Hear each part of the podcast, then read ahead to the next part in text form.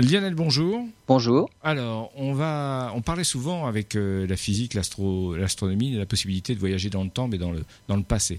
Et cette fois-ci, on a fait une découverte qui, d'une certaine façon, nous donne une image du futur, dans l'espace, j'entends.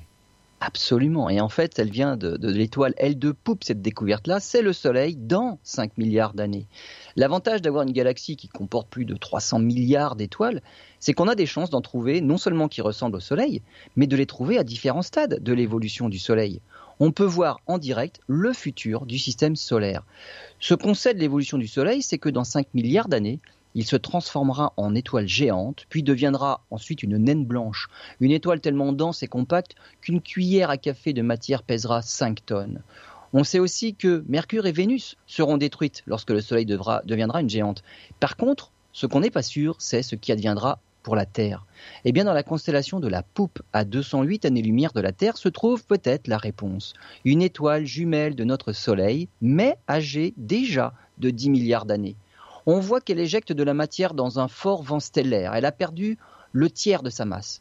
Autour de L2 Poupe, les astronomes ont identifié ce qui pourrait être une planète, une source 100 fois plus faible que l'étoile, à une distance de 300 millions de kilomètres. C'est deux fois la distance Terre-Soleil. Ce qui prouve déjà une chose, c'est qu'une planète a pu survivre à la fin tragique de son étoile.